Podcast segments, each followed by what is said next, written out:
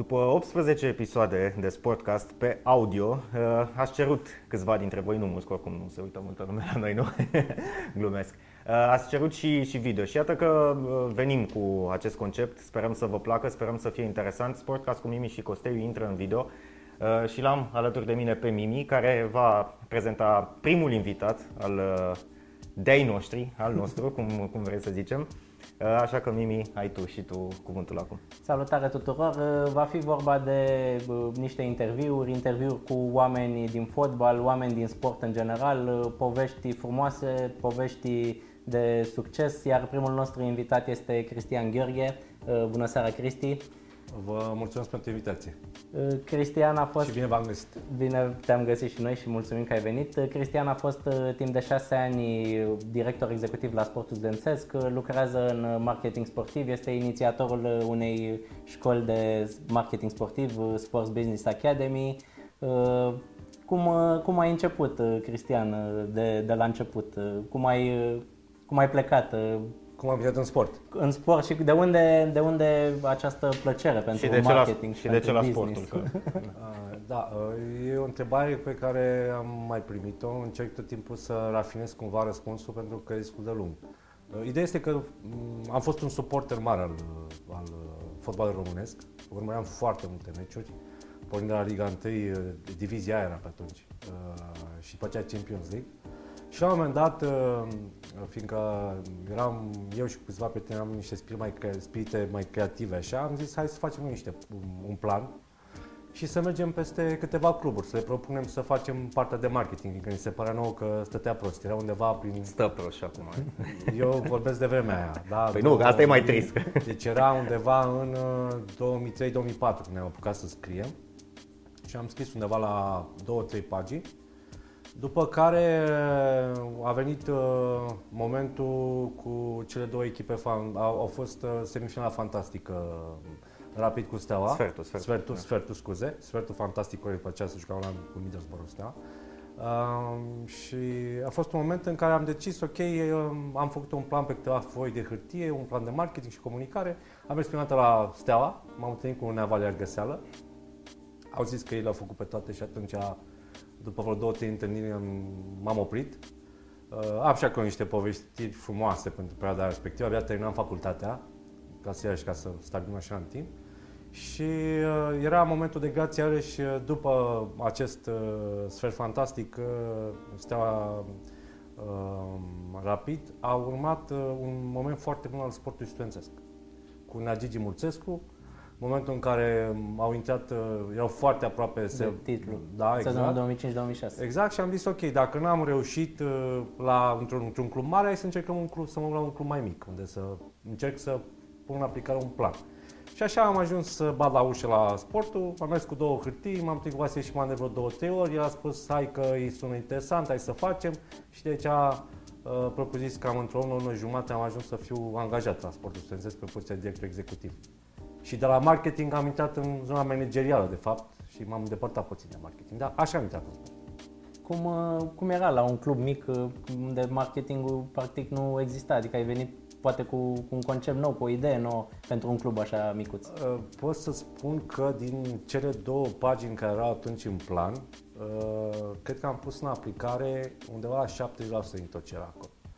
M-am întâlnit cu Costi Mocanu pe vremea respectivă, propusesem un uh, reality show. Deci eram în 2005 când am mers la ei, am mers peste Și s-a făcut mai târziu la S-a petrolul. făcut mult mai târziu da. și singura problemă a fost, într-adevăr, mi-a pus pe masă niște întrebări pe care eu, fiind la început, nu eram pregătit să răspund, dar a fost ok, Cristi, în regulă, e ciudat că de la sportul studențesc, adică proiectul, ei se gândeau ce mi ai fost, să fost Steaua, să-i fost Dinamo, a venit sportul studențesc cu proiect reality show. Dar cum monetizezi? Și um, întorcându-mă la întrebarea ta, Mimi, uh, e ciudat. E ciudat și de ce spun că e ciudat? Uh, de ce am intrat într-un club, am ieșit într-un club, am intrat în zona comercială, au trecut aproape 20 de ani de zile, dar cluburile din România arată la fel ca atunci când am intrat eu la sportul studențesc, adică două, trei persoane, patru maximum. Și așa era și atunci. Țin minte, aveam un, un om care se ocupa de junior, un om care se ocupa de prima echipă, uh, contabilă, uh, secretară și Mimi. Fan. Nu, nu, Mimi era... nu, Mimi era fan, pe asta. Pe Mimi nu știam la ora aia, să știi, pe Mimi nu știam la ora respectivă. Da. Vreau să te întreb, Te rog. ok, ai vorbit de, de cluburile de acum, de, de marketingul de acum. Pare că unele echipe au un potențial destul de mare, mă refer la FCSB, mă refer, nu știu, la CFR, poate la Craiova se fac niște pași din punctul ăsta de vedere. Ce ar trebui făcut, de exemplu, la FCSB pentru, adică comunicare aproape zero cu fanii, în afară de niște postări pe Facebook, Uh, acțiuni nu există, ok, să zicem că e pandemie, dar ai putea totuși să, să faci ceva. Uh, deci, unde greșesc oamenii de acolo? Acum, a- eu vreau să, să păstrăm într-o zonă de uh, comunicare reală, adică să nu vă încarc acum cu clișee, cu chestii PR. Nu are sens. Uh, fiecare club arată la fel și identic ca și finanțatorul lui.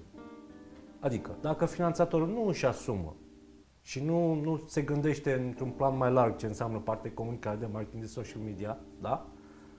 Degeaba vin eu sau să vină cea în exterior să explice cât de bine este, uite ce se întâmplă afară, fiindcă el nu este asumat, nu vede nimic acolo, adică el mai mult vede cheltuieli, asta se întâmpla și în trecut.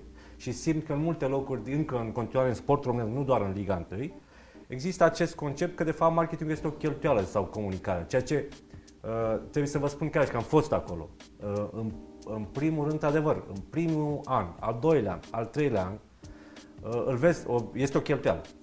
Dar pe termen lung nu există să nu Amortizezi. să, da, să nu amortizezi, să desconsidere acest uh, pilon de dezvoltare. Nu ai cum să nu ai comunicare, marketing.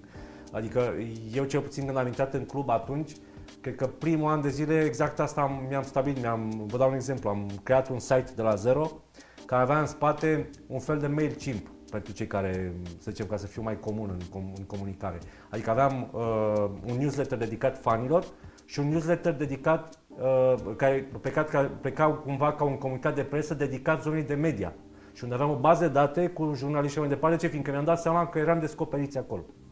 Și în timp, uh, am avut și surprize neplăcute de aici, dar în același timp sunt amintirile mele plăcute. Cumva, na, poate mă contrazic, dar se va înțelege. Am creat la un moment dat, cream știri, tocmai ca să, la un moment dat să fie preluat și sportul studențesc și am uh, făcut un eveniment pentru copii și la care, uh, ideea care a fost, uh, copiii când au venit la preselecție erau îmbrăcați ca Rooney, uh, Ibrahimovic, uh, vedete de afară, uh, Ronaldinho. Și, uh, exem- și comunicatul a, f- a sunat în felul următor. Ronaldinho, Ibrahimovic și Rooney au fost în regie. Bineînțeles că la știrile din de seară, de la ora 8, știrile de pe ProTV, că așa începeau, da, a plecat așa. Ibra- Ibrahimovic, Ronaldinho și Rooney au fost prezenți, prezenți în Ghencea. Da? Adică, pur și simplu, s-a luat comunicatul, s-a modificat și s-a, Erai și a bun de venit în editor, Ghencea. erai bun de Adică, nu editor. atac nimic, pentru că, până la urmă, sunt amintirile mele, cu oamenii respectiv mă știam, discutam, repet, am fost cu ei la masă, dar uh, mi-a plăcut ideea că, băi, uite, am creat, adică cream conținut, problema noastră era că cream un club prea mic. Și așa am și rămas, adică... Da, dar iată, asta vorbeam la FCSB, unde potențialul Da. este uriaș și fanii sunt foarte mulți. Uh, au ajuns să aibă, înainte de pandemie, da, 1000, 2800. Eu la un moment dat mă duceam și număram fanii de, din tribună. Da, da, și da. mie ieșea 369, de exemplu, la un meci cu Pandurii sau cu Sepsi. Chiar dacă înghețam, asta era problema. Deci în condițiile în care pe stadioane, ok, și în Anglia și în Germania începea să scadă cumva numărul de fani, dar nu abrupt, la FCSB nu era nimeni. Da, avem, avem în România următoarea chestiune care o, o să o regăsiți, cred că, în comunicarea multor cluburi și multor finanțatori. Ei, uh, în loc să își, își, să-și um, uh, recalibreze mesajele pentru fani, adică ce l-ar fi costat pe Gigi Becali să vorbească să spună țin foarte mult la opinia fanilor, Uh, vreau să fie alături de noi. Nu, a zis chiar la minus 1. Exact. El a mers exact opus. A zis, nu mă interesează. Dar la mine în casă eu uh, dictez și așa mai departe. Pe când dacă ne uităm afară, chiar dacă lucrurile poate sunt asemănătoare, adică logic sunt patroni și afară și decid patronii, da? În același timp, ei țin cont și comunică, uh, se calibrează ca și mesaj pe zona de fani. Adică nu ai voie, și asta e o greșeală care s-a întâmplat în România, majoritatea finanțatorilor nu și-au calibrat mesajele pentru fani. Au zis, este casa mea, este proprietatea mea, este mașina mea și fac ce vreau. Și atunci când ești într-un fenomen care este de masă, nu ai voie niciodată să o comunici așa. Este, uh, închipuiți-vă, și eu tot timpul iau, dau exemplu ăsta, dacă fotbalul este uh, religie, atunci trebuie să o tratăm ca o religie. Adică vorbim pentru mase, spunem că sunt toți apropiații noștri și de aici, fiindcă m-ai întrebat, da, cluburile din România pot să facă mult, dar au trecut 20 de ani de când să zicem, eu cât am, 16, 16 cred că fac 15 ani de când sunt în, în fotbal efectiv.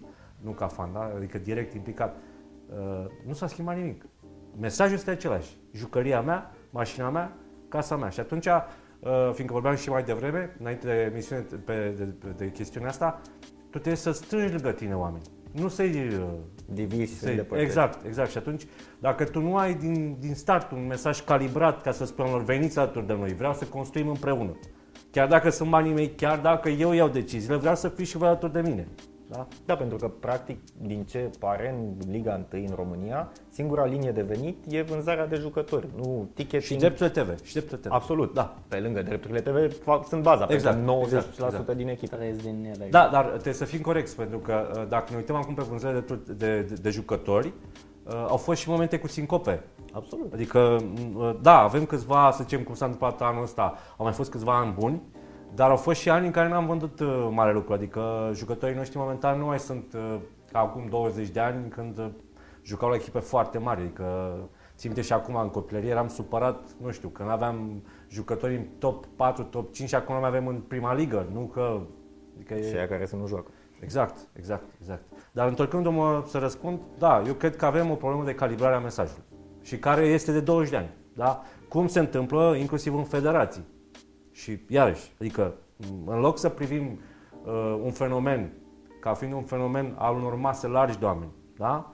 Și în așa fel încât prin ceea ce comunicăm să atragem alături de noi, să le spunem putem construi împreună, spunem de foarte multe ori, este, eu sunt. Da, e mai mult business to business decât business to client. Și se simte, da, și se simte chestiunea asta. Se simte. Simți că poate fi o ieșire din această groapă? Adică zici că sau ai venit Nu este o groapă, atenție, nu este o groapă. Acum este Europa de Est poate eu, să explodeze marketingul nu zice neapărat că, Nu zice neapărat că Europa de Est, pentru că, de exemplu, mă uit ce face, fac, nu știu, mă uit, dau un exemplu, Rostov la handbal, uh, CSKA Moscova, adică oamenii ăia chiar Zenit, de exemplu, vorbesc de, de partea rusă. Chiar și în Ucraina, Shakhtyor și Dinamo Kiev, am văzut cât de bine sunt, sunt pregătiți. Nu știu neapărat lui Dogoreț să spunem, dar totuși pe, pe partea asta, nu mai zic deja de că mergem spre vest, adică Ungaria și Cehia, deja e altceva. Dar diferențele sunt enorme, adică să vorbim de exemplu Roma, da? Roma care a avut un englez foarte, foarte bun pe, pe social media și făcea niște lucruri senzaționale, virale și plus prezentări de jucători, iar la FCSB se prezenta cu ficusul în spate. Că tot ziceai de... Da, e, uh... Diferențe, nu, discrepanța e enormă, adică nu e vorba de ăia sunt în Liga 1, ăștia sunt Liga 3, nu. E... Eu, eu cred foarte mult și predau comunicare persuasivă de 20 de ani de zile. Este, transmitem deja niște lucruri, nu? În momentul când tu dai exemplele astea, non-verbal, comunicăm niște lucruri clare, adică faptul că eu nu fac o...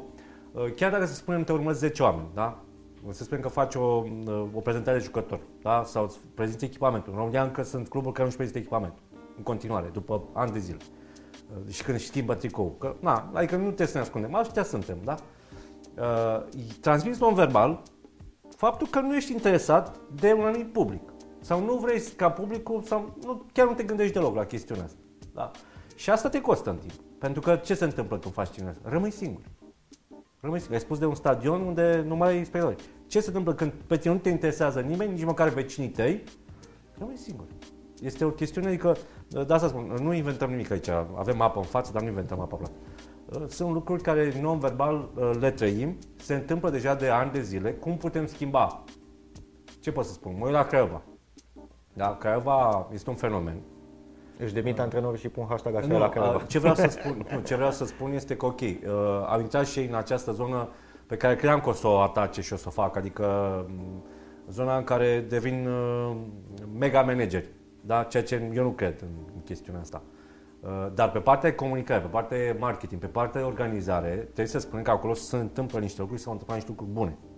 Adică, exemplu, FCSB versus Craiova, acolo la Craiova chiar există un departament, chiar funcționează lucrurile. Am un feedback foarte bun din zona respectivă, se vede că uh, încearcă să facă acțiuni și comunică foarte bine cu fanii. Au un stadion extraordinar de bun. Uh, da, pe partea asta tehnică, Travers a căzut deja și acolo într-o extremă, dar vezi că avem, avem aceste derapaje în, în fotbal românesc. Însă, uh, adică soluții există. Dar trebuie, din nou, uh, și nu vreau să, să fugim de lucruri pe care le-am spus exact la început. Fiecare club arată exact cum este finanțatorul ei. Adică dacă finanțatorul începe să-și asume faptul că nu este doar casa lui și este, că fotbalul nu este doar a unui om, da? este al, al fanilor, uh, al mass mediei, da? al televiziunilor. Da? Și uh, trebuie să ții cont de, tot, de toți acești stakeholder. Poate iarăși, stakeholder înseamnă oameni care sunt direct angrenați sau sunt influențați de, mm, de activul respectiv. Acționari, practic. Da, da. Sunt acționar vizibil sau invizibil, da? pentru faptul că eu cred că atunci când plătești un bilet, când te uiți la un meci, devii un acționar. Asta înseamnă un stakeholder, un om interesat de acel fenomen. Practic exact. investești în clubul respectiv. Exact. Crezi că cluburile mari de afară cu marketing uh, pot uh, trăi din, nu știu, din vânzare de tricouri, din vânzare de ticketing, pe lângă banii aduși de uh, imaginea jucătorilor și așa mai departe? Sunt mai multe marote în zona asta de marketing sportiv. Da. Tricourile, hai să o tem și pe asta. N-ajung da. banii la club. Nu, nu, nu, nu. haideți să vă să o tem și pe asta. Uh, biletele, da, sunt o sursă de venit clar pentru orice club. Adică uh, putem să cuantificăm undeva între 25-30%. Dacă este un club mare, care are suporteri, care vinde abonamente, care are o masă mare de suport. Partea de tricouri este o glumă.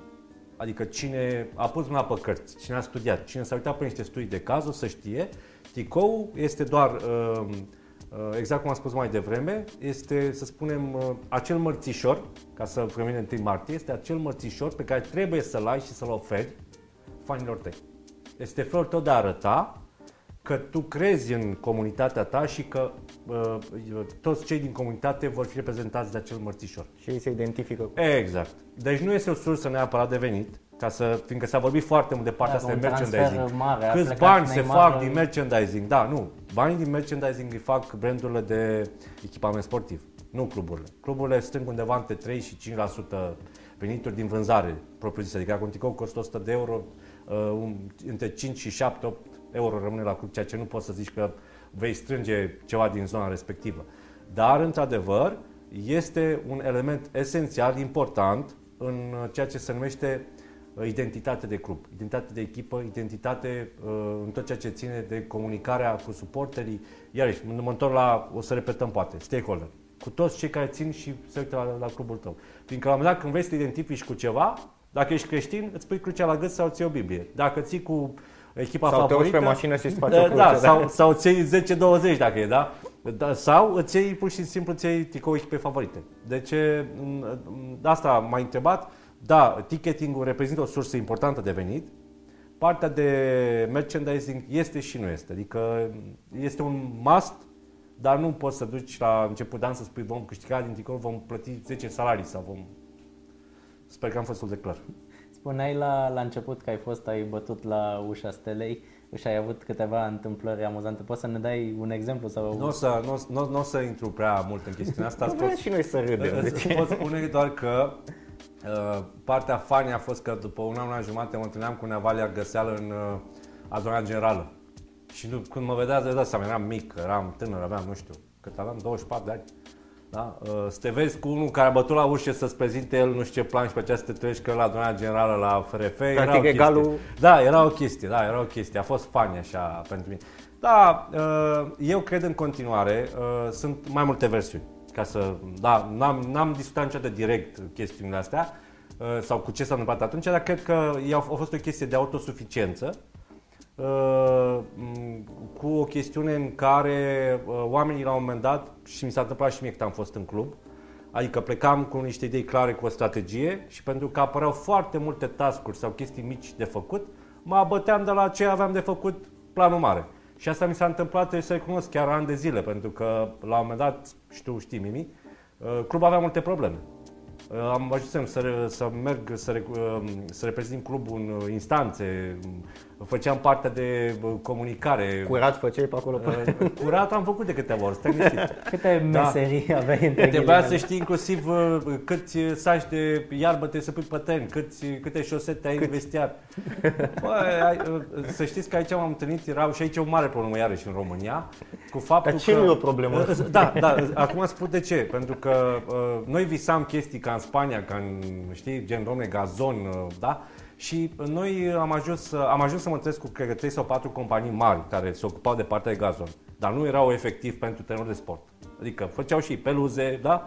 Inclusiv cu fratele celui Opișan, m-am întâlnit și bineînțeles că la un moment dat, acum uitându-mă în spate, încep să râs pentru că îți dai seama că noi nu aveam de fapt tehnicieni pentru sport. Și fiecare venea câte ceva. Cristi, aici, uite, dacă nu avem bani pentru iarbă cum trebuie, punem trifoi. și tot așa, știi? Și au fost multe, cârpea, multe chestiuni da, de genul ăsta. E ciudat, adică e, nu avem specialiști practic în nimic, așa pare. Uh, trist este că răspunsul tău este jumătate corect.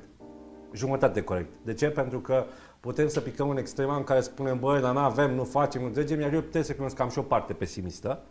Uh, dar, dar trebuie să ne gândim și... Da, dar uh, Mimi vorba aia mă știe deja de 15 ani, niciodată nu m-am lăsat bătut și tot timpul am investit, am venit cu lucruri noi, am inventat lucruri noi, cum am făcut atunci, nu știu, cred că era 2000, 2008, da, 2008 și eu lansam campania Iubește Sportul. Deci noi am lansat campanie de spoturi în cinema și peste tot înaintea Barcelonei. Asta a fost nebunia atunci. M-am dus, am luat cum suntem noi aici, am luat o echipă, un cameraman, am luat un tip care era regizor, am făcut niște scenarii, le-am filmat pe stadion și le-am difuzat. Am ajuns pe toate televiziunile atunci cu, cu campania. Este încă celebră pentru că și ziua asta m-a sunat o pare suporter. Dacă pot să preia sloganul Iubește sportul, luați-l, e al vostru. Da, eu n-am ce să... Uh, nu, am, nu am ce să mai fac, adică e o chestie creată pentru sportul studențesc, dar am făcut multe nebunii. De asta spun. Adică da, poți să accepti... trebuie și o doză de nebunie. Absolut. Poți să accepti că da, ne lipsesc foarte multe lucruri. Nu le avem. Dar asta nu înseamnă că să stăm pe loc. Adică dacă ne uităm și eu, chiar dacă tu ai multe exemple corecte, eu spun Europa de Est are, are multe lucruri asemănătoare peste tot. Adică, ok, tu mi-ai dat exemplu, mi-ai dat exemplu Ucrainei. Eu am citit o carte, se numește Billionaires Club, a fost numită cartea anului acum 2 ani de zile în Anglia pe zona de sport și în care este tratat fiecare finanțator în parte. Păi noi n-am avut niciodată un finanțator pe care au avut uh, ucrainienii și care au fost inventați din oțel, din, de clasa Absolut. politică, da? Absolut, da. Noi am avut alt, alt tipar de finanțator, Absolut. apropo, da? În Rusia este clar, se dă telefon. Sunt oligarhi, clar. Exact, da? Exact. Uh, uh, iarăși, sunt e... și mai mulți bani, absolut sunt mai mulți bani, pentru că vorbim oricum de transferuri de 20-30 de milioane de jucători care vin din Brazilia acolo, e clar. Noi am fost cumva atipici, să știi, noi semnăm mai mult poate cu bulgarii. Și săraci și... Cu bulgarii, da, poate mai mult semnăm cu bulgarii, dar uh, da. Vreau să te întreb și, la, și de Liga 1, da? Am văzut niște imagini pe Twitter cu un meci din Premier League și cu un meci din Italia. Culorile erau mult mai vii în Premier League. E, vreau să te întreb ce, ar, ce am putea noi să facem ca să atragem publicul să uite la un Botoșani Poliași pe un teren cum a fost la Botoșani acum. Um, eu să știți că discut asta destul de des. Am multe nemulțumiri care le exprim într-un cerc închis. Le exprim deja, da, le exprim de cred că de 2-3 ani de zile legate de niște unghiuri de filmare, legate de niște momente în joc, când în loc să ne focusăm camera pe anumite elemente, noi filmăm altceva. Uh, se poate lucra subtil, atenție, subtil, se poate lucra uh, destul de fin, adică poți ușor, ușor să, să schimbi lucrurile, dar durează. Și trebuie să fie și o chestiune conștientă, fiindcă uite, mi-e place, eu stau pe partea asta, voi pe partea cealaltă, voi lucrați în, în media, da? Și eu lucrez, să zicem, în sport încă, într-un fel sau altul. Uh, dar trebuie să acceptăm că pașii ăștia trebuie să-i facem împreună. Pentru că tu ai spus corect. Băi, parcă mă uitam și vedeam iarăși niște culori diferite. Acolo nu mai este Gheorghe Cristian Dragoș și partea de sport. Acolo cineva vine și spune, facem un efort, ca produsul ăsta să arate mai bine. Da, e o problemă asta, pentru că mă refer și la culori, dar uite, și la noi. Da, în Premier League, bine, acum s-a mai, schimb, s-a mai schimbat lucrurile. Sunt meciuri și vineri, ceea ce nu s-a mai întâmplat, dar e vorba de 2 miliarde de lire pe, pe an. Probabil pandemia i-a împins ca să se dea toate meciurile la televiziune. Exact, exact. Dar la noi, noi nu avem o oră, adică un meci e la 8, un meci e la 8.45. Adică eu am un exemplu pe care l-am, l-am dat da. lui Mimi mereu. Viitorul UTA uh, în august la ora 3, când lumea stă la plajă cu o bere, vin și așa mai departe, și un meci U-Craiova voluntari în noiembrie la ora 21.45. Adică nu are niciun sens. Afectează și jocul, afectează și calitatea uh, jucătorilor, dar afectează cam tot produsul în, în sine. Plus că nu există o linie clară. Pot, iarăși, pot să vă iau acum cu PR și să post. nu e caz. Uh, situația atât în felul următor. Avem pe de-o parte mai multe entități din sport care uh, ar trebui să așeze la masă și să stabilească dacă Liga 1 este, o, este un produs premium pentru sport românesc sau nu este. Momentan mi se pare că e o bătălie pe acest produs. Da? Și ca să fiu mai clar, uh, atâta timp când noi nu participăm la campionatul european, poți la un moment dat să creezi niște spații, să te lupți pentru ele, să ai niște discuții și să spui, băi nene, nu trebuie să ne strângem toți să jucăm într-o lună toate meciurile. Hai să mergem pe două luni ca să avem și o calitate mai bună. Avem terenul mai bun, avem vreme mai bună și mai departe. Dar astea sunt lucruri care se discută între, ce, între Crezi că entități. lipsa de comunicare e o problemă în România Noi în suntem, general? noi, noi să, să trebuie să fim la corecție. Noi ca români suntem în fier conflictual. Da, știu. Adică, a- adică în loc să stăm la masă și să spunem, băi, hai să te ajut și pe tine, hai să mă ajut și pe mine și să clarificăm lucrurile astea, fiindcă la... Fiecare își vede interesul. Exact, exact și asta afectează, afectează tot ceea ce spui tu. Pentru că, da, încep mai devreme, Liga 1 și te trezești că ai multe meciuri și tu trebuie să le programezi. Când le programezi? Le programezi și la ora 3, vara, da? Și începi iarăși de vreme iarna, când ai terenul, da, și seara nu poți să joci fiindcă este deja gheța, e bognă, nu Dar mai au poți fost să joci. meciuri la ora 9. Exact ce- Lucru care nu se întâmplă în alte țări. Da, adică da. În Spania poate că e ok, da? În, pe... Bine, e altă climă. Vorbim de altă Asta climă. spun, vorbim în de altă Spania e climă. ok, dar aici să joci la ora 9. Dar, mi se repet, pare- eu cred că lucrurile astea se pot uh, și aici, pentru că în momentul de față sunt și în echipa care se ocupă de partea asta de tot ce înseamnă drepturi TV, da? Și facem și producția pe zona de marketing. Pot să spun asta. Cei care pot să intervină direct și clar și trebuie să înceapă să așeze pe coordonate mult mai logice toată povestea asta care spui tu, sunt tot uh, cei care se ocupă de fotbal. Și asta înseamnă FRF, înseamnă LPF în cazul nostru. Și trebuie să comunice între ei, să spună, băi, este produsul ăsta un produs la care ținem? Fiindcă eu cred că televiziunile, singurul produs la dacă care televiziunile, da, înțelegi, dacă televiziunile vor spune, li se vor spune, vedeți că mărim pentru voi cu încă două, trei săptămâni în sezonul doar ca să avem niște ore mai bune. Da? Pentru că noi am ajuns, nu știu, chiar că acum a fost weekend, uh, a- în timpul săptămânii, weekend, uh, deci am La avut, nu trei știu, din două, trei trei zile, săptămâni, da. Cred că nu a au fost zile fără, fără Da, și, uh, da, dar repet, cei care se ocupă de fenomen sunt uh, Da, și mai e o problemă. De exemplu, a fost un meci acum FCSB, Hermannstadt FCSB, iar pe unul dintre posturi, nu dăm numele, a urmat imediat interculațio. N-au urmat reacțiile de la fel. Adică tu practic ți-ai dat un pic în cap produsului tău. Da. Uh, E alegerea, e evident că e alegerea. trebuie, să, trebuie să înțelegem că, din nou, aici apare uh, producătorul, da? apare, Absolut. apar televiziunile care la rândul ei au, au și ele priorități, fiindcă și tu lucrezi în televiziune. Există niște priorități legate de audiențe, legate iarăși de costuri, legate de absolut tot ce se întâmplă acolo. Mm, Cumva Liga 1 mi se pare că e dată un pic la o parte, în anumite momente. Uh, Așa pare, așa pare, uh, dar uh, în același timp, uh, cred că în acest moment se încearcă cumva să jongleze cu uh, datele ecuației de acum, dacă mă înțelegi. Astea sunt datele ecuației, hai să vedem cum le rezolvăm. Adică, în mod normal, trebuie să se așeze la masă toată lumea, în principal FRF și LPF și să decide, ok, dacă nu jucăm în, o să fac o glumă, dacă nu atacăm titlul european anul ăsta, hai cumva să respirăm, hai să nu omorâm jucătorii, hai să dăm un produs mai bun, pentru că eu cred că ambele, ambele entități sunt interesate să avem un produs mai bun în zona asta și după aceea sunt sigur că și entitățile media din spate, inclusiv deținătorii de drepturi TV, sigur va fi deschis ca să susțină povestea. Da, și eu vin și îți spun că la ultima discuție de acest gen, la, la, la o adunare generală, finanțatorul FCSB-ului a venit, nu? A venit cu contractul, nu o să fac ce a făcut, dar a făcut așa pur și simplu și l-a aruncat în sus.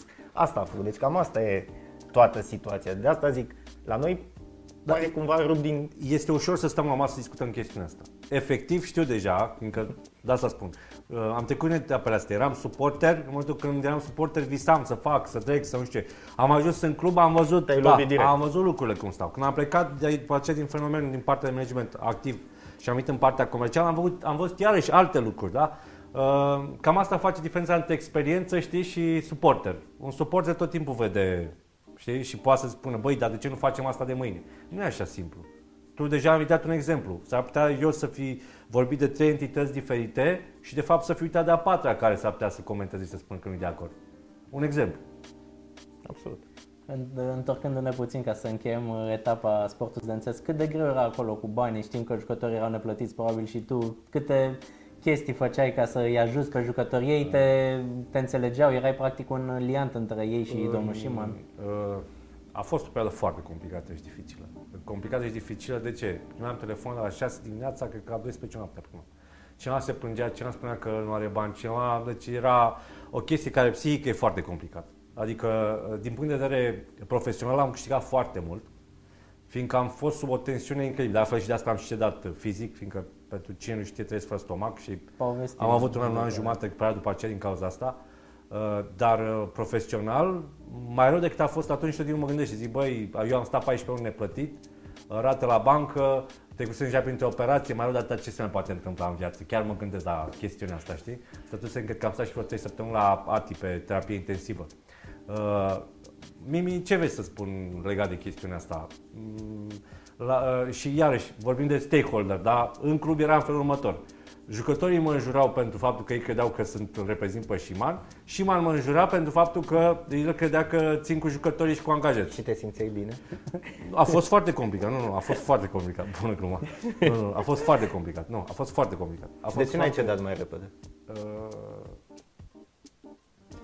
uh, știi care e răspunsul? Când intri într-un club și este răspunsul de ce oamenii ăștia nu pleacă din fenomen, de ce rămâi în fenomen. Uh, capeți o anumită adrenalină. Deci ești pur și simplu, ești sub adrenalină și tot timpul te aștepți că urmează ceva mai bun, că se întâmplă ceva mai bun. Fiindcă la un moment dat și oamenii cu care lucram și erau unii nepățiți de 6, 7, 8 luni la un moment dat, nu știu, cred că am ajuns maxim 9 luni a fost. Eu am fost singur cu 14. Uh, da, cu, după 9 luni am avut un om care uh, tot timpul ne întrebam de ce mai rezistăm. Și eram tot sub adrenalină, toată lumea pot să spun chestiunea asta. Uh, am muncit ca și cum avea prim. De asta sunt mândru de perioada aia, de niște oameni și de niște lucruri pe care le-am făcut. Și am reușit să rezistăm nebunia pe care am făcut-o eu. Țin minte, am luat licența cu condiții în care n-am făcut nici baremul de puncte. Da, deci nici baremul am făcut, dar licența am luat-o și am rămas în Liga 1.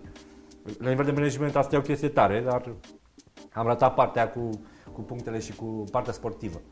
Dar, uh, da, a fost al mai de greu. Nu știu, sunt multe, multe amintiri mimi de atunci. Care Ce- este cea mai frumoasă?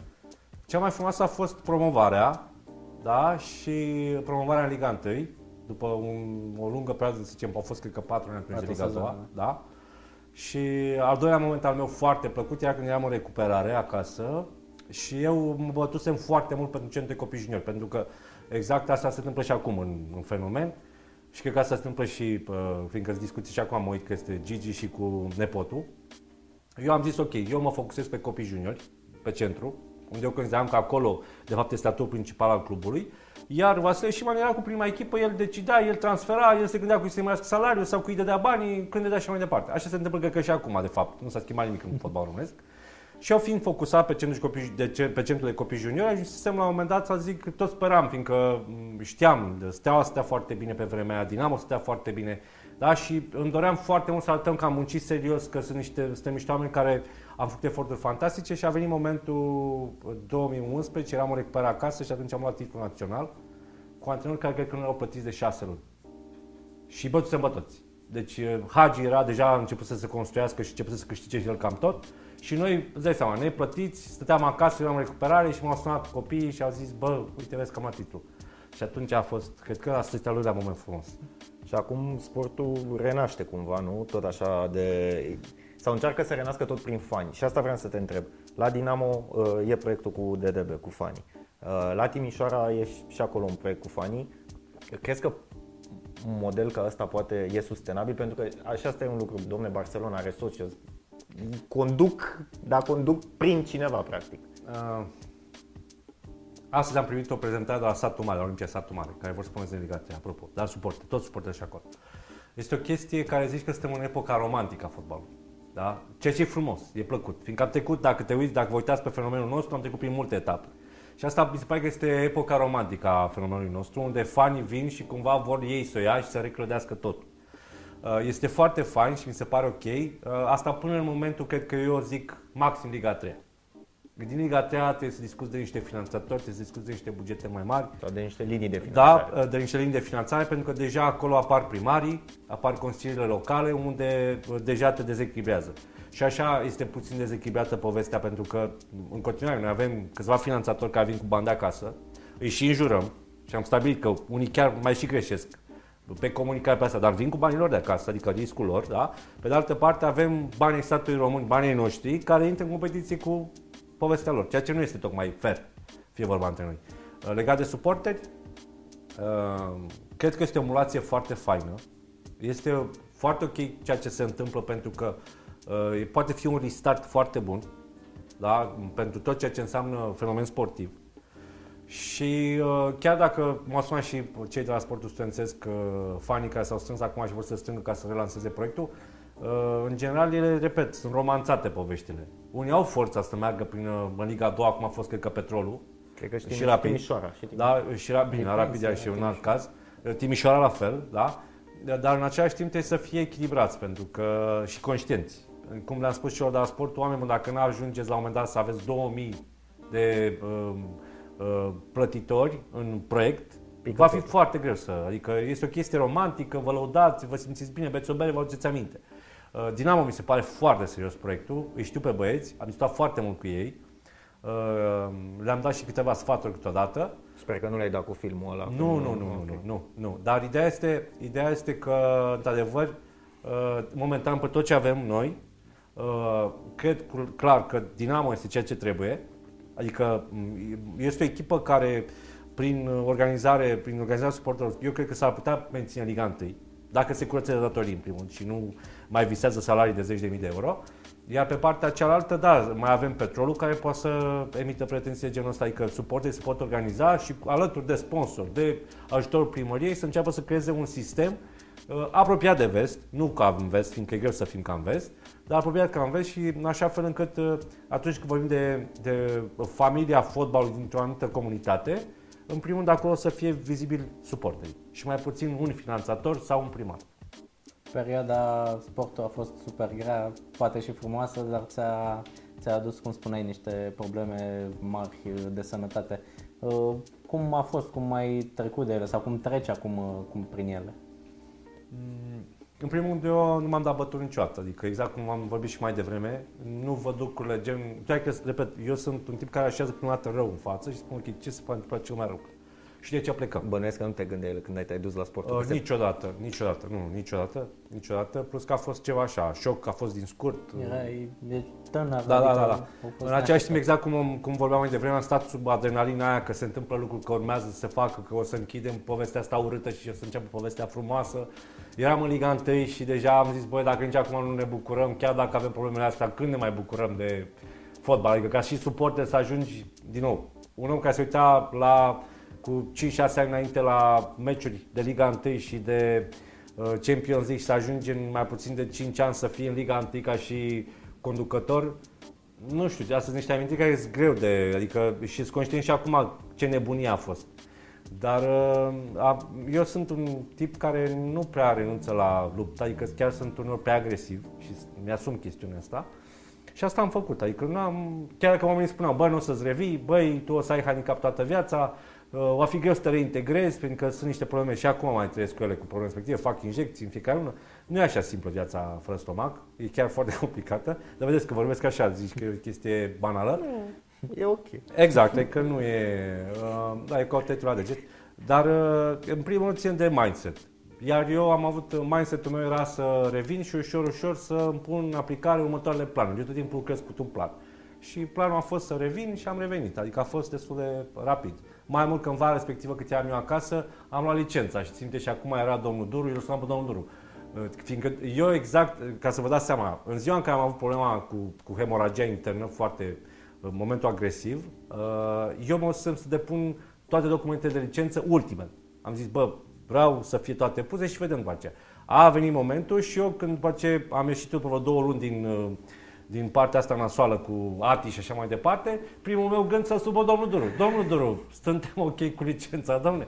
Și ăsta, cu uh, Viorel, care e un om fantastic, un om excepțional, zice, bă, tu nu ești sănătos la cap, tu trebuie să fii mort și mă sun pe mine să, să vezi de, de licență. licență, să vezi dacă ai luat licența.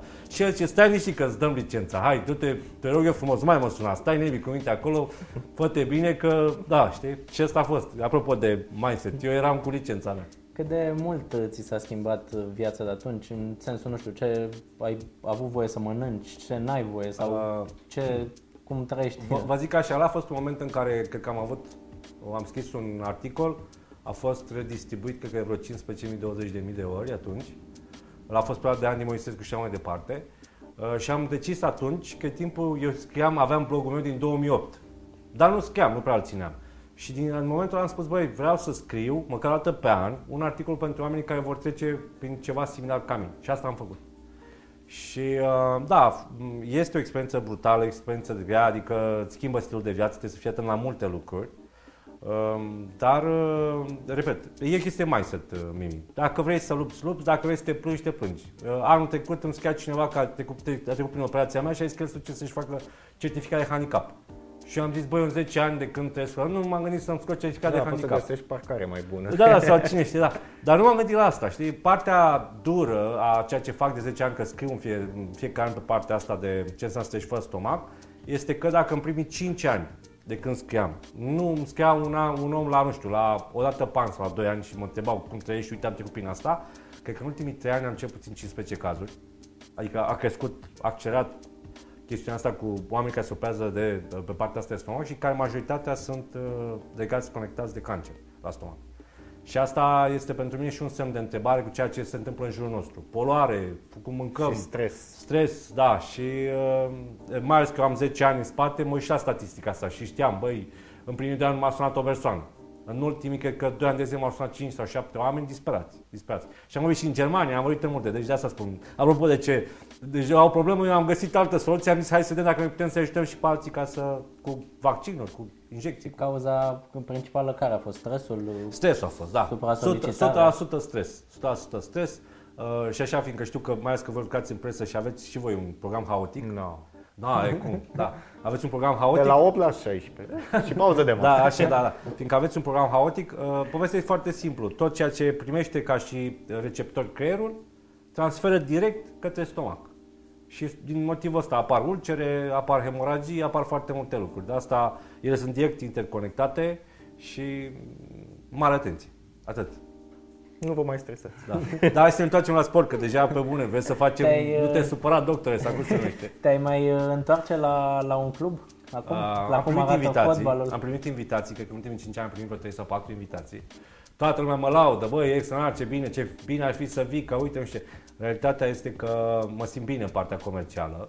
Uh, Este un echilibru mai bun pe care l-am găsit aici decât în partea de sport. Mi se pare că față de momentul în care am ieșit din zona asta de managerială, nu au, s-au produs prea multe schimbări. Poate că ești prea bun, așa, prea bine. Habar pentru- n-am, habar n-am, dar ideea este că mi se pare că nu... Îți place să te cerți? Am, uh, acasă să știi că în oglindă mai mă cer câteodată. Păi nu, că asta e, asta e trendul în România, adică Da, trebuie da, să... da, da, dar ideea asta, asta este că nu mi se pare că au evoluat prea mult lucrurile și atunci m-aș întoarce în aceeași poveste pe care am trăit-o deja. Adică faptul că a fost sportul studențesc nu înseamnă că sportul studențesc a fost unic sau că povestea de acolo este unică pentru sportul românesc. Nu. Realitatea este că în cluburile din România povestea este similară, după opinia mea, 60-70%. Adică Când te duci în afară și te întreabă lumea cine e Steaua, cine e Rapid, cine e Timișoara, cine e Craiova, tu cum poți să răspunzi? Că mai primim și noi, na, fiind jurnaliști, ne mai întreabă lumea. Eu probabil că dacă mâine o să vadă cei de la CSA filmarea noastră, o să mă înjure, o să mă amenințe, o să... Eu zic că uh, consider că, mai ales că am trecut printr-un proces de genul ăsta, uh, continuatoarea, după opinia mea, uh, da, dacă, acum știți cum e, dacă juridic ne jucăm cu definițiile, mergem, ne judecăm și nu știu ce, nu înseamnă că m, în 2011 sau când a fost 2001 sau când a fost Gigi, când a făcut uh, prima TCP asociație, Da, cam așa, nu 2001. înseamnă că asta nu- nu este continuatoarea stelei. Eu privesc lucrurile uh, mai detașat, în primul rând, adică nu sunt uh, plec... Dar n-ai omorât oameni Da, care nu, nu susțin sunt nicio formă și contrariul. nici nu m-aș judeca, nici n-aș țipa, nici, nici aș ura. Am înțeles, oamenii s-au dus, s-au judecat, ei au luat palmaresul înapoi și au luat uh, emblema înapoi, da. Dar în același timp, pentru cei de afară asta nu contează. Adică, inclusiv UEFA a Nu, transmis dar- foarte da, clar. Am văzut, dar eu eu te întrebam exact pentru că, uite, de exemplu, Parma a trecut printr-un faliment, Fiorentina a trecut printr-un faliment, uh, Napoli a trecut printr-un faliment, Bastia și așa mai departe. Toate au revenit uh, societăți diferite, dar cu același Da. nume. Aici la noi, Rapidul cred că are patru echipe. Timișoara are două sau trei. Craiova are două. I- Putem ajunge la, la situația în care Eu să-ți joacă dau- două Craiove în Liga 1 cu același nume.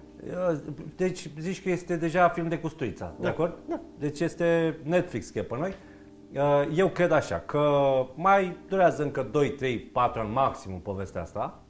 Pentru că toate cluburile astea care pleacă de jos și pleacă cu chestiunea asta în care spun vrei să facem, să trecem, ori vor câștiga, adică își vor lua palmaresul și vor duce mai departe povestea așa cum trebuie, ori vor dispărea. Dar asta durează, adică n-ai ce să faci, pentru că, m, cum vorbeam și mai devreme, dacă suporterii au reușit să promoveze pentru, până în Liga a doua, e clar că și ei care sunt cluburi de departamentare pot să gă cluburile legeri până în Liga a doua. E, problema cea mai, și într este dificilă, este povestea asta de trecere de la Liga a doua la Liga 1, care este, într am trecut prin ea, știu ce înseamnă, este complicată povestea, adică Uh, în momentul când am promovat din Liga 2 în Liga 1, chiar dacă eram în România, parcă era alt fotbal. Deci, uh, în timp ce în Liga 2 joci foarte mult fizic, da? Dincolo ne-am trezit brusc că se juca tehnic, tactic, era cu totul altceva. Așa cum era fotbalul, dar era altceva. La fel și aici. Ei se vor lovi de chestiunea asta și eu cred că povestea asta se va regla organic. Adică se vor lovi de problema reală în care își vor da seama suntem capabili să ducem brandul ăsta pe care l-am luat înapoi, să-l ducem la un nivel mare sau nu suntem. Și asta se va, se va, va veni de la sine.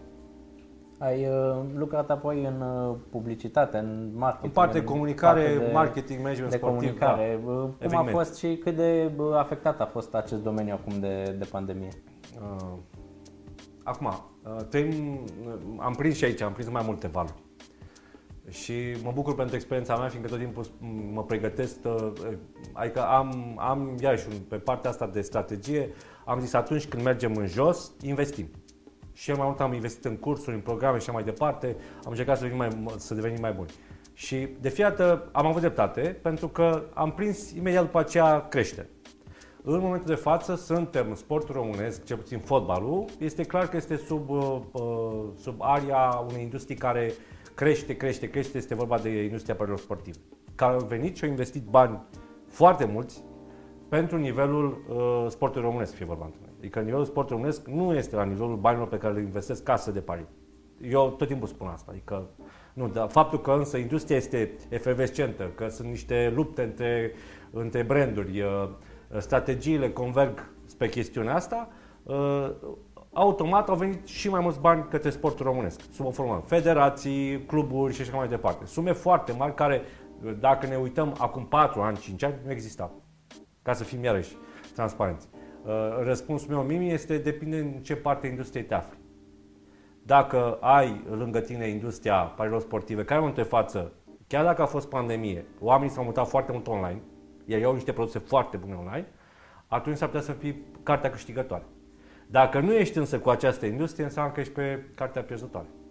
Cât de greu a fost să, să lucrezi cu toată această industrie a sportului, uh, cu reclame, cu că e destul de, de greu pare în sportul românesc uh, această expunere sau cum să e, am, am trecut prin multe etape și aici. Când m-am mutat în partea comercială, mi-am dat seama că nu aveam niciun fel de cifră, niciun fel de, adică nu mă puteam lipi de nimic în așa fel încât să prezint. Da, Niciun indicator. Au, nimic, nu aveam nimic. Și a trebuit să luăm de la zero totul asta, se întâmpla în 2012 și am făcut uh, analize de merchandising pe toată piața în România, analize pe ticketing pe toată piața în România. Am ajuns să fac uh, return on investment pe partea de ce înseamnă să investești uh, în uh, sport versus TV. Da, am făcut chestia asta versus YouTube în 2014, apropo. 2014 avem studiu făcut pe chestiunea asta. Atunci trebuie să faci. Da, mai târziu, mai târziu, fiindcă petreceam foarte mult timp cu date și cifre, invent, am inventat Sports Business Academy, unde acum avem o nebunie de date, cifre, studii, absolut totul. Adică numai ca în 2012 nu știi unde să te duci sau pe cine să întrebi. Acum avem totul acolo. Un exemplu, vă dau un exemplu, da? Și în momentul în care am început să lucrez pe partea asta în 2012, a fost foarte greu, pentru că Uh, industria comercială, adică industria asta, când vorbim de business deja, are alte, alte valori. Adică nu, și alte reguli. Și alte reguli. Uh, nu mai suntem băieții cu mingea. Degeaba, băi, ne-am pus ticou pe noi, ce frumos stă ticou pe noi. Și ce facem, uite, uh, na, decapotabile, mașini 4x4, fete drăguțe, nu mai funcționează. Aici lucrurile sunt foarte clare, e pe cifre, adică totul este pe cifre și a trebuit cumva să crezi cifrele, să le iau de la zero și să calibrăm totul. Adică am momente, nu știu, cred că în momentul de față anul ăsta depășesc 1400 evenimente vândute. Nu există nimeni în vânzări în România să fi trecut prin acest fenomen cum am trecut eu și cu cifrele astea. Țin minte, meciul meu, cred că a fost România-Argentina sau a fost, cred că România-Argentina a fost, am avut 24 de parteneri pe un singur meci. Vândut sold out. Nebunii de genul ăsta, Mimi, dacă mă întreb. Dar le-am făcut pentru că, iarăși, a fost o strategie și acum, faptul că o să trec o să trecem prin partea asta de pandemie ceva mai ușor este pentru faptul că am avut o strategie și am avut grijă de parteneri.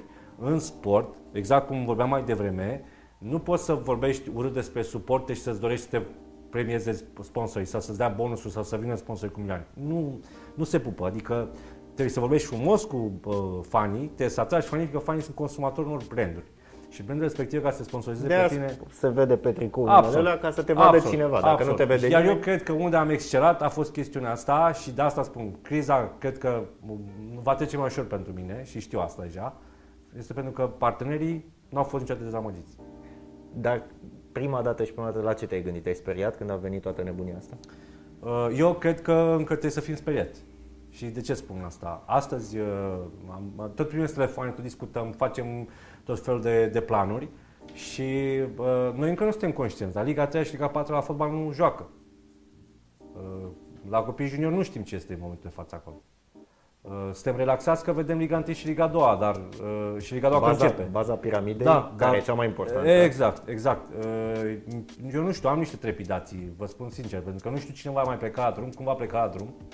Uh, Cred că a fost o perioadă excelentă și acum o spun, pentru oamenii care au încercat și au înțeles că trebuie să investească în niște sisteme, să investească în ei, să învețe, să schimbe lucrurile, că ai avut la dispoziție pe sectorul juvenil și pe Liga 3, Liga 4 și nu numai de fotbal, și în celelalte legile inferioare, în celelalte sporturi, un moment bun să te reorganizezi, să te așezi, să spui, băi nene, exact cum am, v-am povestit vouă în primul an la Sportul că am făcut un site și am făcut niște sisteme cu care să poți să lucrezi Și-a foarte făcut ușor. cineva asta? Da, mi-e tare teamă că nu.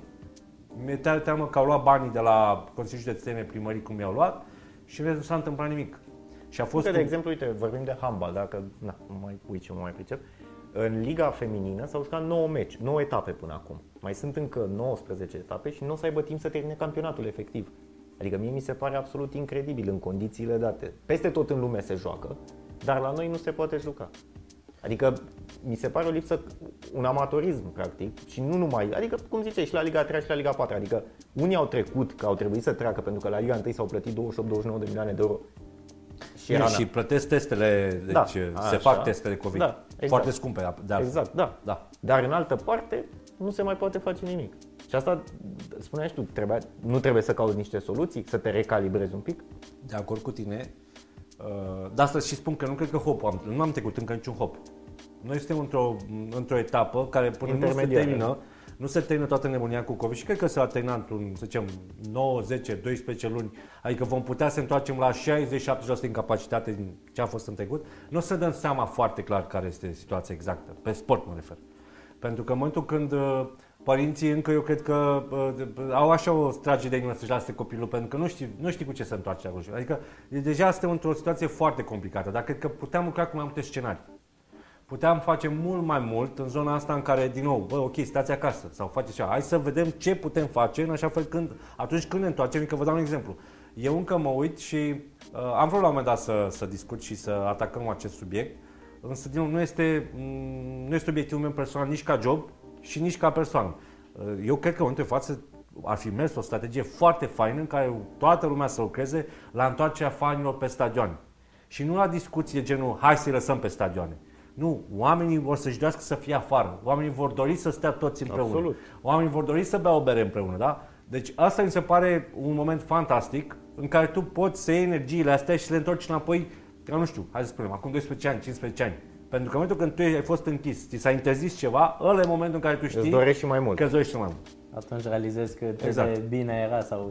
Exact, exact. Mi se pare că suntem prea focusați, hai să deschidem stadioanele. Nu spun că e rău, da? pentru că ai vorbeai de Justi- Justin Ștefan mai devreme. E foarte bine că face presiunea asta, dar nu cred că ăsta e obiectivul principal. Obiectivul nostru E să faci principal să-ți dorești ar fi fost o strategie în care să începem și unitar. să și ții Exact, pe un pe exact, stadion. exact. Pentru Da. că vine o dată de două ori de trei ori și apoi Eu cred că este un moment bun să faci chestiunea asta. Adică m, dacă aș fi pe zona de teatre, pe zona de cinematograf, cred că aș încerca niște strategii de genul ăsta, pentru că eu simt nevoia să... Adică eu cred că dacă îmi spune, o să-mi spună un prieten, băi, mergi la meci, chiar dacă nu știu cine joacă, o să mă duc acolo tocmai ca să...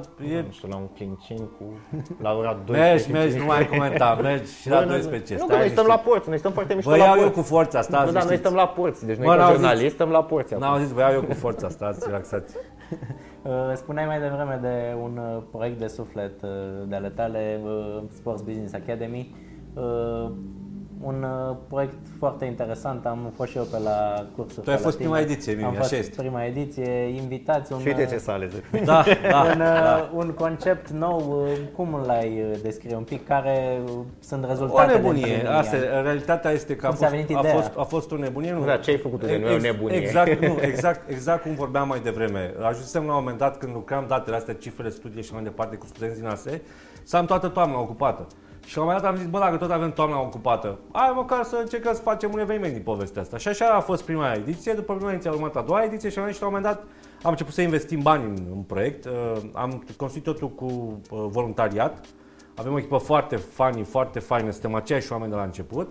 Și am, ce am făcut o chestie extrem de inteligentă, în 2016 noi deja aveam platformă de e-learning. Asta a fost nebunia asta. Am zis, băi, nene, vin unii? Da, Știai îi că filmăm. vine COVID-ul. Nu, îi filmam, îi filmam, le ceream materialele, le urcam în platformă. Deci, uh, uh, asta e pe bună, e că chiar le spun la unii, băi, când i pe ăștia cu e-learning și nu știu ce, nu, noi făceam asta în 2016, nu că marile genii, înțelegi, s-a spunea un Bill Gates la noi pe acolo. Nu, am zis, băi, nu vrem să pierdem informația. Și ca să nu o pierdem, le urcam într-o platformă cu parolă, cu tot și așa mai departe. Între timp, platforma a ajuns mare. Când am început și, Mimi, tu știi bine, uh, eram în special cu studenți și foarte puțini oameni din industrie, doi sau trei, uh, mă refer la cursanți. Între timp, anul trecut am fost 100, în plină pandemie am fost 100, din care peste jumătate top și middle management din sportul românesc. Și aici vorbim de handbal, basket, de vorbim de foarte multe sporturi.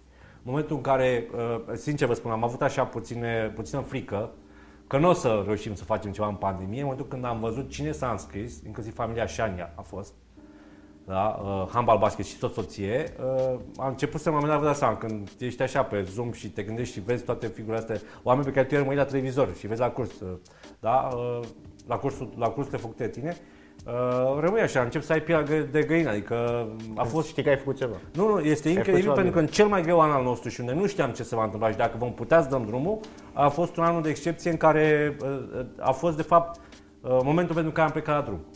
Visul nostru a fost la un moment dat ca niște oameni din sport să înceapă să se deschidă mai mult, să înțeleagă că pot să învețe de celelalte sporturi, să facă trade de informație, de studii de caz, da? și să, să fie deschiși. Și feedback-ul a fost fantastic pentru că uh, am la ora asta cred că 30 sau 40 de testimoniale video de la ei.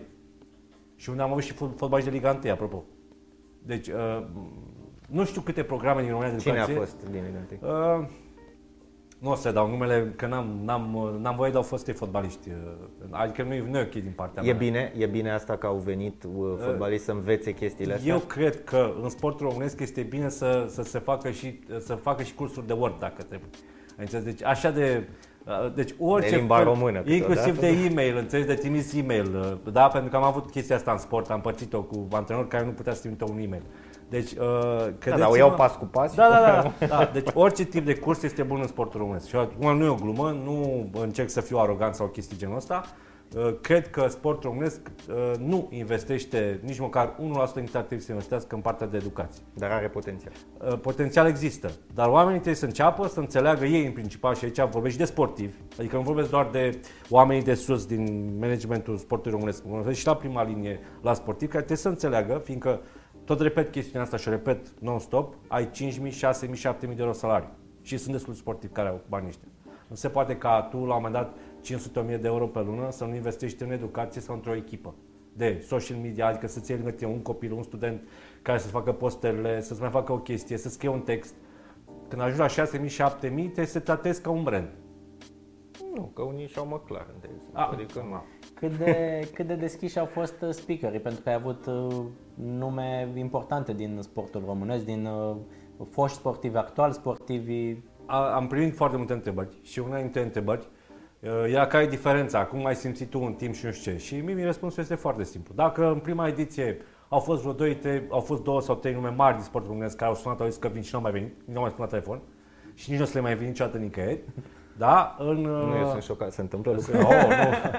Uh, și uh, Doamne uh, ferește. în uh, ediția de anul trecut, absolut toți invitații au răspuns, cred că au fost chestii 5-10 minute și închipuiesc că am început prima săptămână și trebuie să spun asta. Deci prima săptămână a fost așa, Ministrul Tineretului și Sportului, Uh, domnul președinte Mihai Covaliu, președinte, eu zic medalie de aur, ce să nici nu mai știe nici el ce a făcut, că e antrenor de aur, medaliat de aur, e președinte la CSR și am terminat cu președintele Federației Internaționale de E-Sports, da, cu Vlad Marinescu. Mai mult chiar mă gândeam la dat, păi cine să mai aduc în prima săptămână sau cum să începi un program. Și de asta spun, uh, uh, nu, nu mai avem probleme. Apropo, de prima, fiindcă tu ai fost atunci, în prima ediție, Oamenii nu știau cum o să vorbească, ce o să vorbească, cum se prezinte și mai departe. Am evoluat atât de mult încât și eu au evoluat. Adică la ora asta știu deja că dacă vine ceva, vine pregătit. Cu o prezentare, cu slide-uri. Mă întreabă înainte, dar cine este publicul? Adică mi se pare că inclusiv pe partea asta de speaker, Școala a făcut chestiunea asta, programul l-a dus în zona asta și oamenii au început să se prezinte mai bine, inclusiv pe partea de conținut. Au înțeles că nu suntem o zonă de PR în care să vină să laude cu ce au făcut ei și au venit să dea conținut, adică studii de caz, cifre, și lucrurile astea pe noi ne-au, ne-a, ne ridicat uh, maxim. Adică, cum, arată, cum arată viitorul?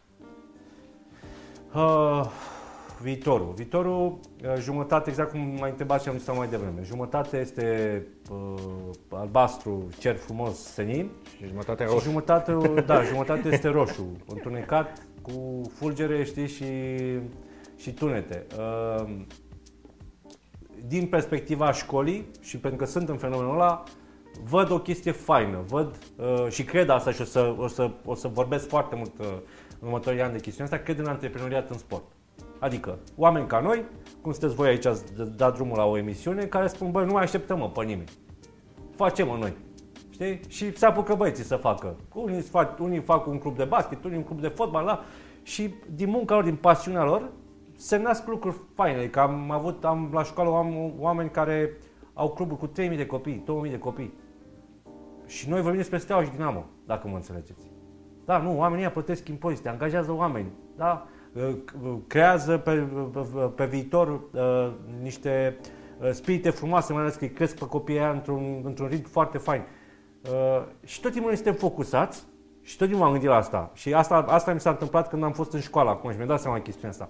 Vorbim de Steaua, de Dinamo, vorbim de echipa națională de fotbal. Stați mă puțin că sportul nu este doar despre asta.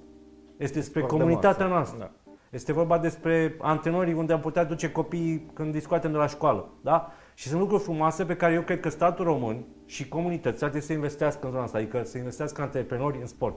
Fiindcă dacă tu știi că s-ar putea să, să ai succes cu ceea ce faci tu, vei munci și îți vei dori, vei investi, vei veni la cursuri, tu vei investi, adică nu vei aștepta nici primăria, nu vei aștepta pe nimeni, nici federația, vei face tu, că știi că ăla e business-ul tău. Și eu cred că dacă vom avea o șansă, șansa noastră asta se numește. Oameni uh, pasionați, nebuni, care vor vedea, își vor vedea viața lor în, și destinul în sport prin faptul că au făcut o echipă de fotbal, au făcut un club și vor arde acolo. Pentru că momentan trebuie să acceptăm uh, ceea ce ne, ni se propune deja de 20 de ani, 30 de ani, sunt niște sisteme finanțate destul de bine, binișor să spunem, da? dar care parcă nu mai au pasiune, parcă nu mai ard pentru, pentru ceva, nu știu. Ard doar pentru nu mai scânteia Exact. Știu că te documentezi foarte mult și de multe ori ai citat așa din anumite cărți. Uh, câte cărți ai citit uh, de-a lungul vieții? Azi. ca, no, să, no, no, ca no, să-ți faci o no, documentare deci, atât de... Citesc, citesc foarte mult. Uh, am consumat foarte multe audiobook-uri acum 15-20 de ani, vă spun așa, fără nicio chestiune. Realmente luam de pe torenți, că nu trebuie să ne ascundem de chestiunea asta. Să nu faceți. Acum, da, nu, nu, nu, nu repet, nu, re, nu, nu recomand asta, era acum 20 de ani, dar ideea este că consum audiobook de atunci. Și mă uit acum că Bruce a descoperit audiobook-ul și mi se pare funny că, na, trecut prin asta. Uh, nu o să mă laud acum, citesc sau ce fac, nu. Uh, spun că atunci când mai mă blochez, când am o perioadă mai nașpa, uh, îmi aleg o autobiografie. Și, uh, în general, după ce citești o autobiografie, da, începi să te încarci și tu cu anumite energie, schimbi puțin starea care uneori intri în încezeală, uneori caz psihic, se întâmplă. Da, uh, nu mai ai chef uneori de nimic. Da? Și cărțile fac chestiunea asta, schimbă starea de spirit. Chiar uh, tu ești cu autorul unui manual de marketing sportiv. Ca să faci treaba asta cât de greu a fost sau nu știu, ce ți-a trebuit, ce documentare ți-a trebuit pentru a scrie eu, o carte eu, eu, eu spun că eu n-am crezut că o să avem un manual. N-am crezut. Era Mihaela Constantinescu, care era profesor în ASE și era nebunită cu sportul. Și mi-a zis, uh, Cristi, ce zici mă să facem un manual? Și era, nu știu, era 2014 2015. Și eu zic, a, mă, Mihaela, eu nu mă dau gura să zic da. Da, facem. Cum să facem? Și ușor, ușor ne-am apucat și am zicea, Cristi, tu faci partea studiului de caz, apucă și strânge și Și am conceput toată povestea asta, a durat, cred că, de la șapte luni. Și după un an, incredibil, aveam un manual. Partea fanie e că am, l-am și văzut, partea, partea fanie este că se studiază de 5 ani deja în astea, adică avem câteva generații bune și pentru că a funcționat și mi se pare că, cred că organic, așa ar trebui să se întâmple. Adică poveștile așa exact, așa ar trebui să fie. Adică nu te grăbești și brusc vrei tu să construiești zgârienori. Cum de asta m-a întrebat mai devreme. Cred că generațiile astea care vor trece prin școala uh, Sports Business Academy, care vor urma și alte cursuri, adică nu neapărat ceea ce facem noi. Inclusiv partea asta de marketing sportiv. Inclusiv faptul că, uh, bine, acum vă, vă spun o chestie uh, importantă pentru mine cel puțin, în mod normal în următoarele două luni lansăm manual de management sportiv. Iarăși, prima dată, primul se va studia la Universitatea din Pitești. Dar cum? Nu pentru că nu avem noi, nu știu, suntem noi uh, uh, mai aroganți sau băieți mai drăguți sau nu știu ce. Nu. Uh, în general, în proiecte m-am băgat cu oameni pasionați. Și dacă la marketing am avut-o pe Michi, pe Mihaela Constantinescu, care e profesorul noastră și care a fost foarte pasionată și a dus nebunia să mai departe, dincolo pe management, o am pe Valentina Ștefănică, fostă jucătoare în, în, în Liga Națională de Volei, și care a zis, băi, hai să-l facem. Și ne-au ca să-l facem. Și o să fie. Uh, ca răspuns, dacă noi, la nivelul nostru, am putut să facem niște lucruri, întrebarea mea rămâne în continuare. Ceilalți ce fac? Și ca să Aici ne... am fost răutăcios rău. Da, asta e. Dacă eu nu sunt răutăcios, eu nu știu, Mimi da. cum nu e niciodată. Îi uh, motivezi, nu? Și pe pe nu, nu, nu, nu. Focul la ei. Nu, nu e vorba de motivație. Închipuiți că ăsta este timpul liber, să weekenduri pierdute, adică aici nu sunt bani. Tot ce să schimb. Aici, aici nu sunt bani, ca să mă înțeleg. Adică nu sunt, nu sunt bani. Probabil că de asta și suntem singuri, că nu sunt bani. Ca să ne, ne îndreptăm așa ușor da, spre, spre încheiere, ce planuri ai uh, pentru 2021? Plan sau planuri? Aole, vreau un concediu și, și vreau să mă odihnesc, că n-am avut, n-am, n-am avut, n-am avut concediu. Eu am început, cred că pe 3 ianuarie eram deja la treabă Fiindcă pe 15 ianuarie începe Liga 1 și nu poți, uh, trebuie să te pregătești.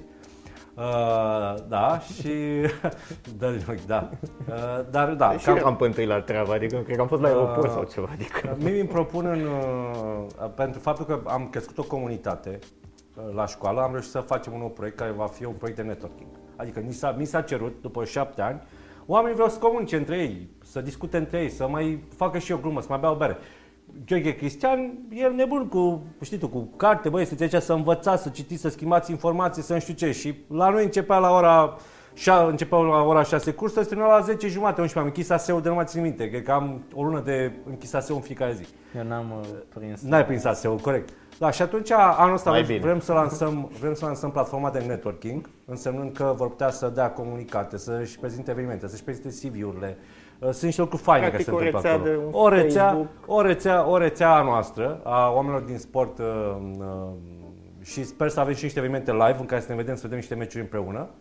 Și uh, continui cu partea care uh, eu, exact cum câte cărți citești. Am, vă pot spune că ultima carte pe care am luat-o, fiindcă am văzut masterclass.com acum, am terminat pe tot în 2019, uh, acolo Serena Williams, pentru că toți am vorbit zilele astea despre ea, Uh, în masterclass.com a, a prezentat, a vorbit foarte frumos despre taică-sul, uh, despre tatăl ei.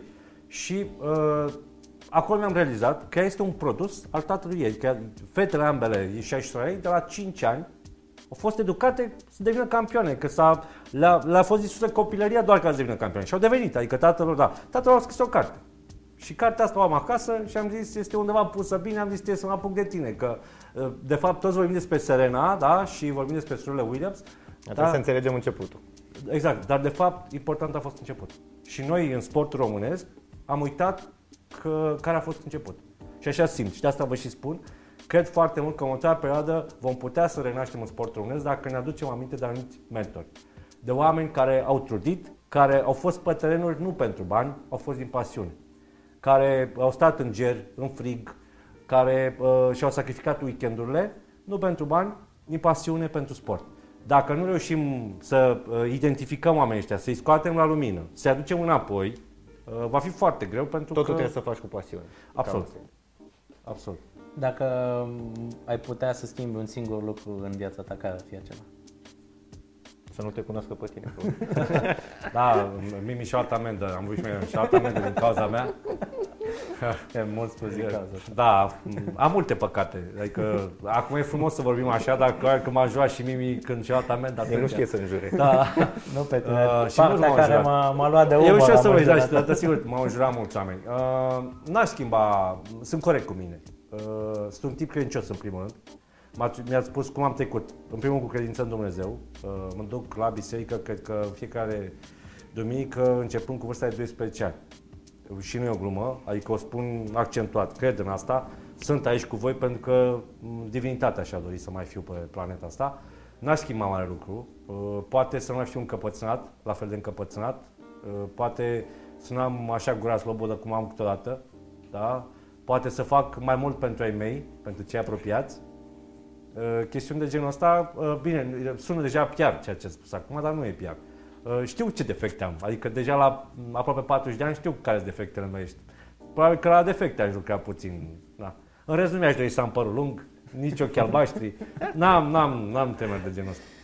Bun, Mersi. deci am avut uh, un invitat care a uh, generat trendul cu audiobook-ul, nu? A prevăzut pandemia. Da, asta cu audiobook nu, nu, nu. Doar, doar am consumat audiobook, dar nu am generat Știa că niciodată. vlogul va fi uh, rege în 2014, ai zis cu YouTube-ul, nu? Că va, va deveni și mai mare. Am făcut, da, am făcut câteva nebunii. Da, așa este, așa este. Am fost trendsetter, să știi. Am fost trendsetter de multe ori. Bun, deci am avut un trendsetter. Uh, sperăm că v-a plăcut episodul ăsta. Evident, Cristi e o enciclopedie, ne-a făcut Modest. mare plăcere. Nu, cred, cred că am fi vorbit 5-6 ore, nu mai, na, nu mai avem timp. Nu mai avem timp. Iarăși e un program L-am destul de încărcat. reținut, uh, Da, destul și vă de- mulțumim că, că v-ați uitat. Uh, Vor continua și podcasturile noastre pe audio, probabil că și pe video și alte interviuri podcast. Uh, Mimi aici, eu, Adi Costeiu, vă mulțumim mult. Mulțumim Energie. mult și mulțumim uh, mult, Cristi, pentru prezență și pentru toate lecțiile pe care ni le-ai oferit. Energie și pasiune să aveți. Vă mulțumim mult, la revedere! Mulțumim.